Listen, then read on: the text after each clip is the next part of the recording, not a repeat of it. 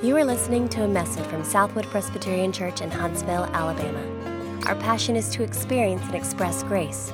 Join us. I'm so excited for Christmas and I hope we get to celebrate uh, with many of you on Christmas Eve. It's one of my very favorite services of the year. But we've been letting some great Christmas songs point us to biblical truth about the Savior who's born at Christmas this December. And I've saved my personal favorite for today. Some of you know I love Joy to the World, and it contains my favorite line in all Christmas carols. Uh, as hard as it is to compete with the remarkable reality of God and sinners reconciled. That, that God declares peace in the most horrible war ever and heals our relationship with Him personally. Wow! It's amazing, but, but I just love that He comes to make His blessings flow far as the curse is found. You may know Joy to the World was not actually written as a Christmas song. It's, it's based on Psalm 98 and this joyous picture of God's coming with great works of salvation and all the earth rejoicing. People and rivers and hills singing his greatness.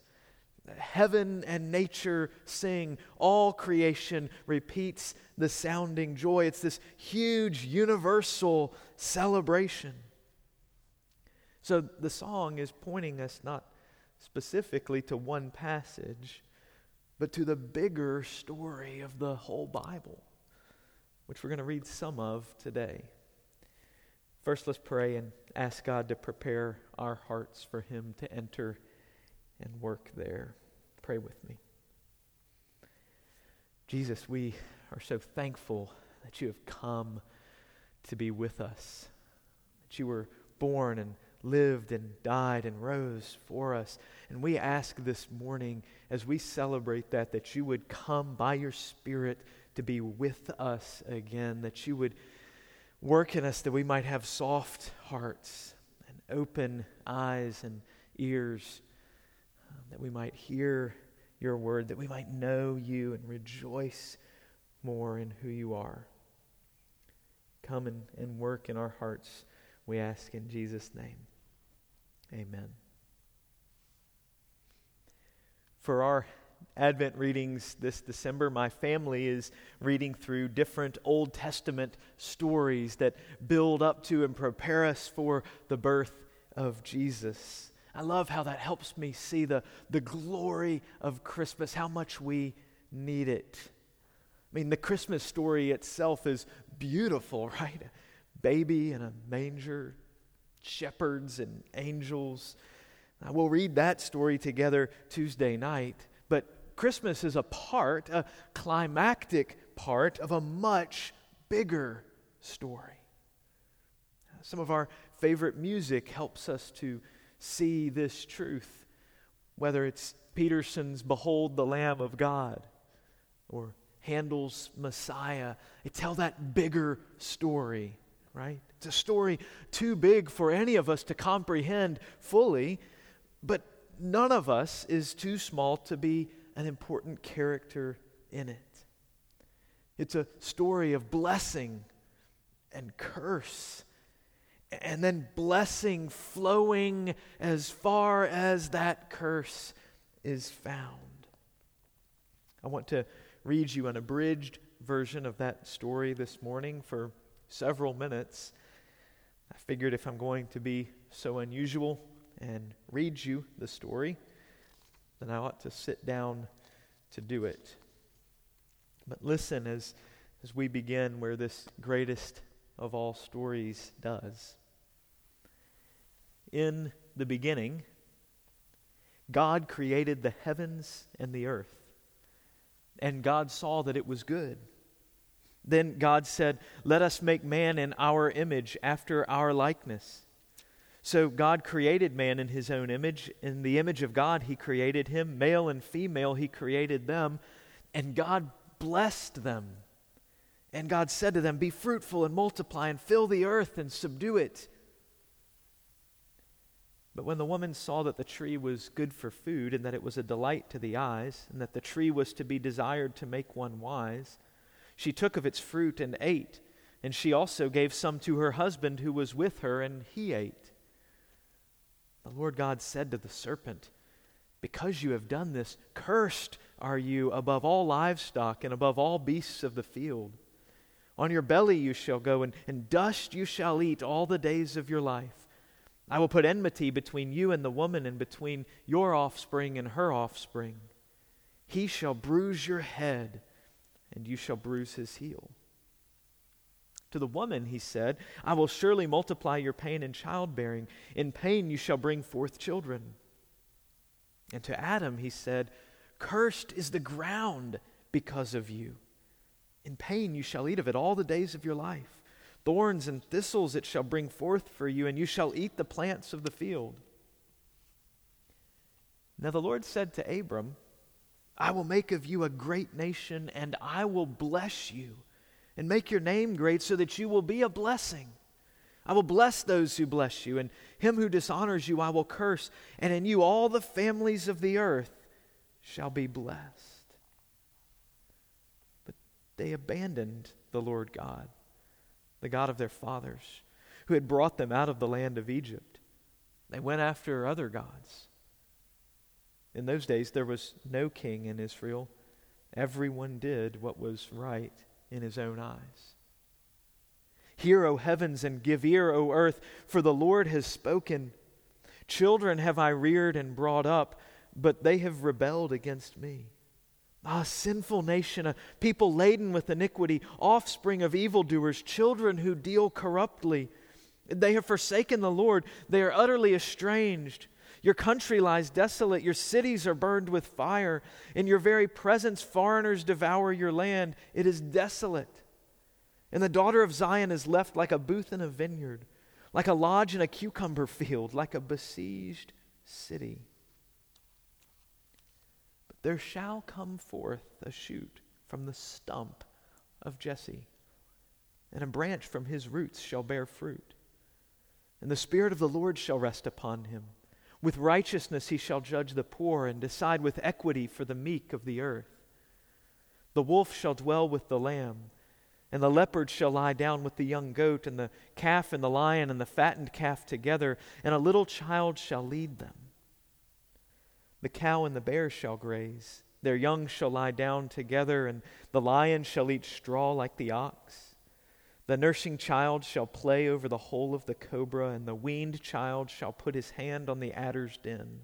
They shall not hurt or destroy in all my holy mountain, for the earth shall be full of the knowledge of the Lord as the waters cover the sea. In that day, the root of Jesse, who shall stand as a signal for the peoples, of him shall the nations inquire, and his resting place shall be glorious. For behold, I create new heavens and a new earth, and the former things shall not be remembered or come into mind. But be glad and rejoice forever in that which I create.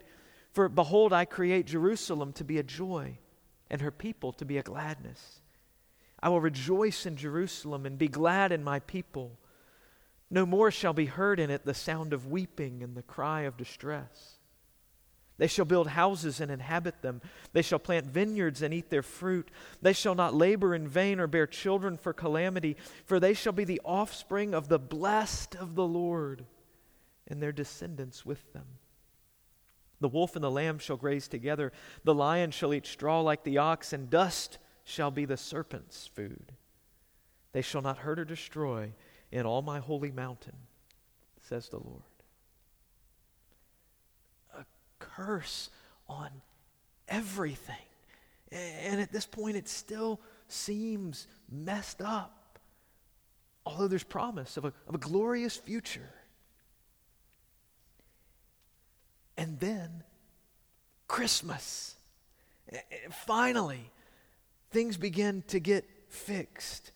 The, the story gets, as it were, a fresh start. In the beginning, was the Word. And the Word was with God, and the Word was God. He was in the beginning with God. All things were made through him, and without him was not anything made that was made. And the Word became flesh and dwelt among us. And we have seen his glory, glory as of the only Son from the Father, full of grace and truth. As Jesus was teaching in the synagogue, there was a man who had the spirit of an unclean demon, and he cried out with a loud voice, Ha! What have you to do with us, Jesus of Nazareth? Have you come to destroy us? I know who you are, the Holy One of God. But Jesus rebuked him, saying, Be silent and come out of him. And when the demon had thrown him down in their midst, he came out of him, having done him no harm. And they were all amazed and said to one another, What is this word? For with authority and power he commands the unclean spirits, and they come out. And Jesus awoke and rebuked the wind and said to the sea, Peace, be still. And the wind ceased, and there was a great calm. He said to the disciples, Why are you so afraid? Have you still no faith? And they were filled with great fear and said to one another, Who then is this, that even the wind and the sea obey him? They said, John the Baptist has sent us to you, saying, Are you the one who is to come, or shall we look for another? In that hour, Jesus healed many people of diseases and plagues and evil spirits, and on many who were blind, he bestowed sight. And he answered them, Go and tell John what you have seen and heard. The blind receive their sight, the lame walk, lepers are cleansed, and the deaf hear, the dead are raised up, the poor have good news preached to them. And blessed is the one who is not offended by me. For the creation waits with eager longing for the revealing of the sons of God. For the creation was subjected to futility, not willingly, but because of him who subjected it in hope that the creation itself will be set free from its bondage to corruption and obtain the freedom of the glory of the children of God. For we know that the whole creation has been groaning together in the pains of childbirth until now. And not only the creation, but we ourselves who have the first fruits of the Spirit groan inwardly as we wait eagerly for adoption as sons, the redemption of our bodies. So then, those who are of faith are blessed, along with Abraham, the man of faith. For all who rely on works of the law are under a curse. For it is written, Cursed be everyone who does not abide by all things written in the book of the law and do them. Christ redeemed us from the curse of the law by becoming a curse for us. For it is written, Cursed is everyone who is hanged on a tree so that in Christ Jesus the blessing of Abraham might come to the Gentiles. For in him all the fullness of God was pleased to dwell, and through him to reconcile to himself all things, whether on earth or in heaven, making peace by the blood of his cross. And the end. Then I saw a new heaven and a new earth, for the first heaven and the first earth had passed away, and the sea was no more. And I saw the holy city, New Jerusalem, coming down out of heaven from God, prepared as a bride adorned for her husband. And I heard a loud voice from the throne saying, Behold, the dwelling place of God is with man. He will dwell with them, and they will be his people. And God himself will be with them as their God. He will wipe away every tear from their eyes, and death shall be no more neither shall there be mourning, nor crying, nor pain any more, for the former things have passed away. And he who was seated on the throne said, Behold, I am making all things new. I'm making all things new. What an amazing way to end an amazing story.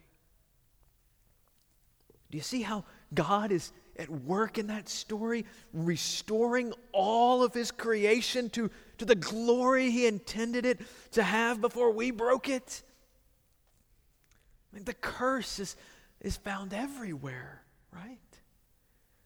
Men and women, pain and labor. The very earth we walk on is, is under a curse so that we experience that futility, that groaning of corrupt creation. We know firsthand the fallen realities of broken relationships with other people, of storms that cause death and destruction, of Satan battling against us and, tempting us to deny God's goodness, of predatory animals, blighted plants, of hungry nations, malnourished babies, of, of cancer cells that attack mercilessly. Oh, y'all, do I need to keep going? This world is so far from what its creator intended. But Christmas. But at Christmas, Jesus comes to make his blessings flow as far as the curse is found. At Christmas, God lands on the beachhead of our world in the flesh and plants the flag that he is taking back his entire creation, that, that he is coming to take the curse. In fact, to become the curse so that God's blessing can flow to us. That's why we rejoice. Not because that war is completely finished, right? But because he has secured the ultimate victory. It's like when those forces landed on the beaches of Normandy on D Day. Uh, full and, and final victory and restoration of everything would, would take several months, even years. But, but when they took that beach, that beachhead meant that victory was coming, right? That's what Jesus does at Christmas in God's war against Satan, the, the serpent who brought sin and the curse into the world. Jesus comes to crush his head. Amen? Jesus comes and, and demonstrates his absolute power over Satan and his minions. And it, touches more than that spiritual war. Christmas touches everything, right? Jesus lives in the flesh, showing how much God values his material creation. It's, it's not all there is, but it's not worthless either. Some would have you believe it's, it's all there is, others would have you believe it's not valuable at all. But no, even the trees clap their hands for this Savior. He gives us a taste of that creation working the way that it should as He heals and calms storms and brings life from death because He is the true King. So already, blessing flows to us now. Sinners reconciled today to God through Jesus with the hope and confidence that the King is reigning over all now and is coming again to finish the work of reconciling to himself all things, making all things new. And Christmas says that great day is coming. And, and then it gets even better because Jesus invites us into that amazing work alongside him because his blessing is also to flow through us. Uh, just like Abraham, uh, God says, I will bless you, and you will be a blessing to all the nations of the earth. So he says that, that we will, that, that we actually play an important part in this great story. Oh, don't, don't we long, don't we all long to be a part of something that is bigger than ourselves? To matter in, in a huge story? But don't we many days and, and most days when we wake up feel that We're not. It's, it's just me. Samwise Gamgee is my favorite example of someone small, a tiny hobbit, a common gardener, someone small playing a big role in a huge story. As he and Frodo struggle toward Mount Doom with the ring of power, battling for good against all the evil in the world, he stops to reflect on being a part of this big story. By rights, we shouldn't even be here, but we are. It's like in the great stories, Mr. Frodo, the ones that really mattered, full of darkness and danger they were and sometimes you didn't want to know the end because how could the end be happy? How could the world go back to the way it was when so much bad had happened? But in the end, it's, it's only a passing thing, this shadow. Even darkness must pass. A new day will come. And when the sun shines, it'll shine out the clearer. Those were the stories that stayed with you, that meant something, even if you were too small to understand why. But I think, Mr. Frodo, I do understand. I know now. Folk in those stories had lots of chances of turning back, only they didn't. They kept going because they were holding on to something. What are we holding on to, Sam? That there's some good in this world, Mr. Frodo, and it's worth fighting for. Yes.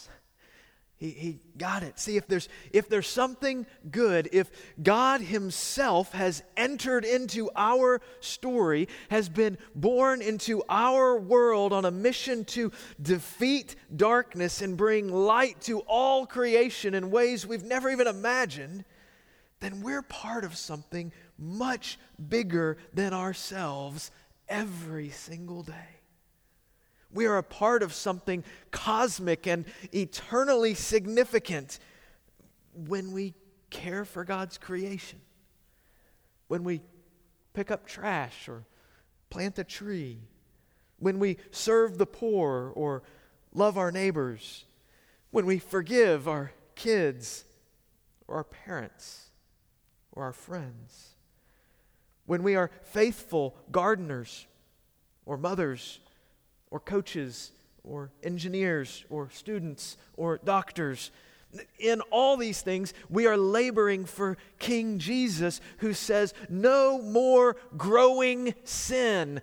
Fight it. No more growing sorrows. Wipe people's tears for them. No more infesting thorns. Root them out. We're giving people a, a, foretaste of the kind of kingdom that is coming when King Jesus fully and finally comes on his throne to dwell with us forever. One theologian said it this way in Time magazine, even this week. Those who have been rescued by the gospel are called to play a part right now in the advanced renewal of the world. God will put the whole world right, and in justification, He puts people right by the gospel to be part of His putting right project for the world. Christian mission includes bringing real advanced signs of new creation into the present world in healing, in justice, in beauty, in celebrating the new creation and lamenting the continuing pain of the old. That is so good. The scriptures always promised that when the life of heaven came to earth through the work of Israel's Messiah, the weak and the vulnerable would receive special care and protection, and the desert would blossom like the rose. Care for the poor and the planet then becomes central, not peripheral, for those who intend to live in faith and hope by the Spirit between the resurrection of Jesus and the coming renewal of all things. See God's grace and His justice and His beauty and His righteousness are blessings to you. And they are to be blessings through you today and every day to your family, your neighbor, your friend, the least, the lonely, the lost so that, so that they, in, in their experience of the curse, taste the blessing that the baby in the manger has landed with the first fruits, that the foretastes of, that, that he has reversed the curse, that he is making everything sad come untrue. And they will, will experience that in their lives, and so they will long for him and the fullness of restoration and blessing that He will one day bring. After all, it is the King, the baby, Christmas, His coming to us, that's at the center of this story, right? Whatever we do to play our small part in this grand story, it's all about Him. Tough to beat the way Sally Lloyd Jones says it. At the center of the story, there is a baby. Every story in the Bible whispers his name. He is like the missing piece in a puzzle, the piece that makes all the other pieces fit together. And suddenly you can see a beautiful picture. And this is no ordinary baby. This is the child upon whom everything would depend. Everything depends on the child given to us. All creation, every broken person or place or thing longing to be fixed looks to him. And so the message to go tell on the mountain is joy. Rejoice Jesus Christ is born. The Lord is come and is coming again. Let's pray. Oh, Jesus, we, we do rejoice in that. In the fact that you have come, that you have conquered, and in particular that you are coming again and that you will make all things new. Um, we need that in our hearts and lives. Um, we thank you that you make us new and bring us back into relationship with our Father. And, and now, Jesus, we ask that you would give us great joy in being a part of your restoration project, of your putting things right, sharing the, the joy of a Savior and a King who rules over all of it with everybody we know. Might we be a part, humbly and gratefully a part of your great work in this glorious story. We give you all the praise. In Jesus' name, amen.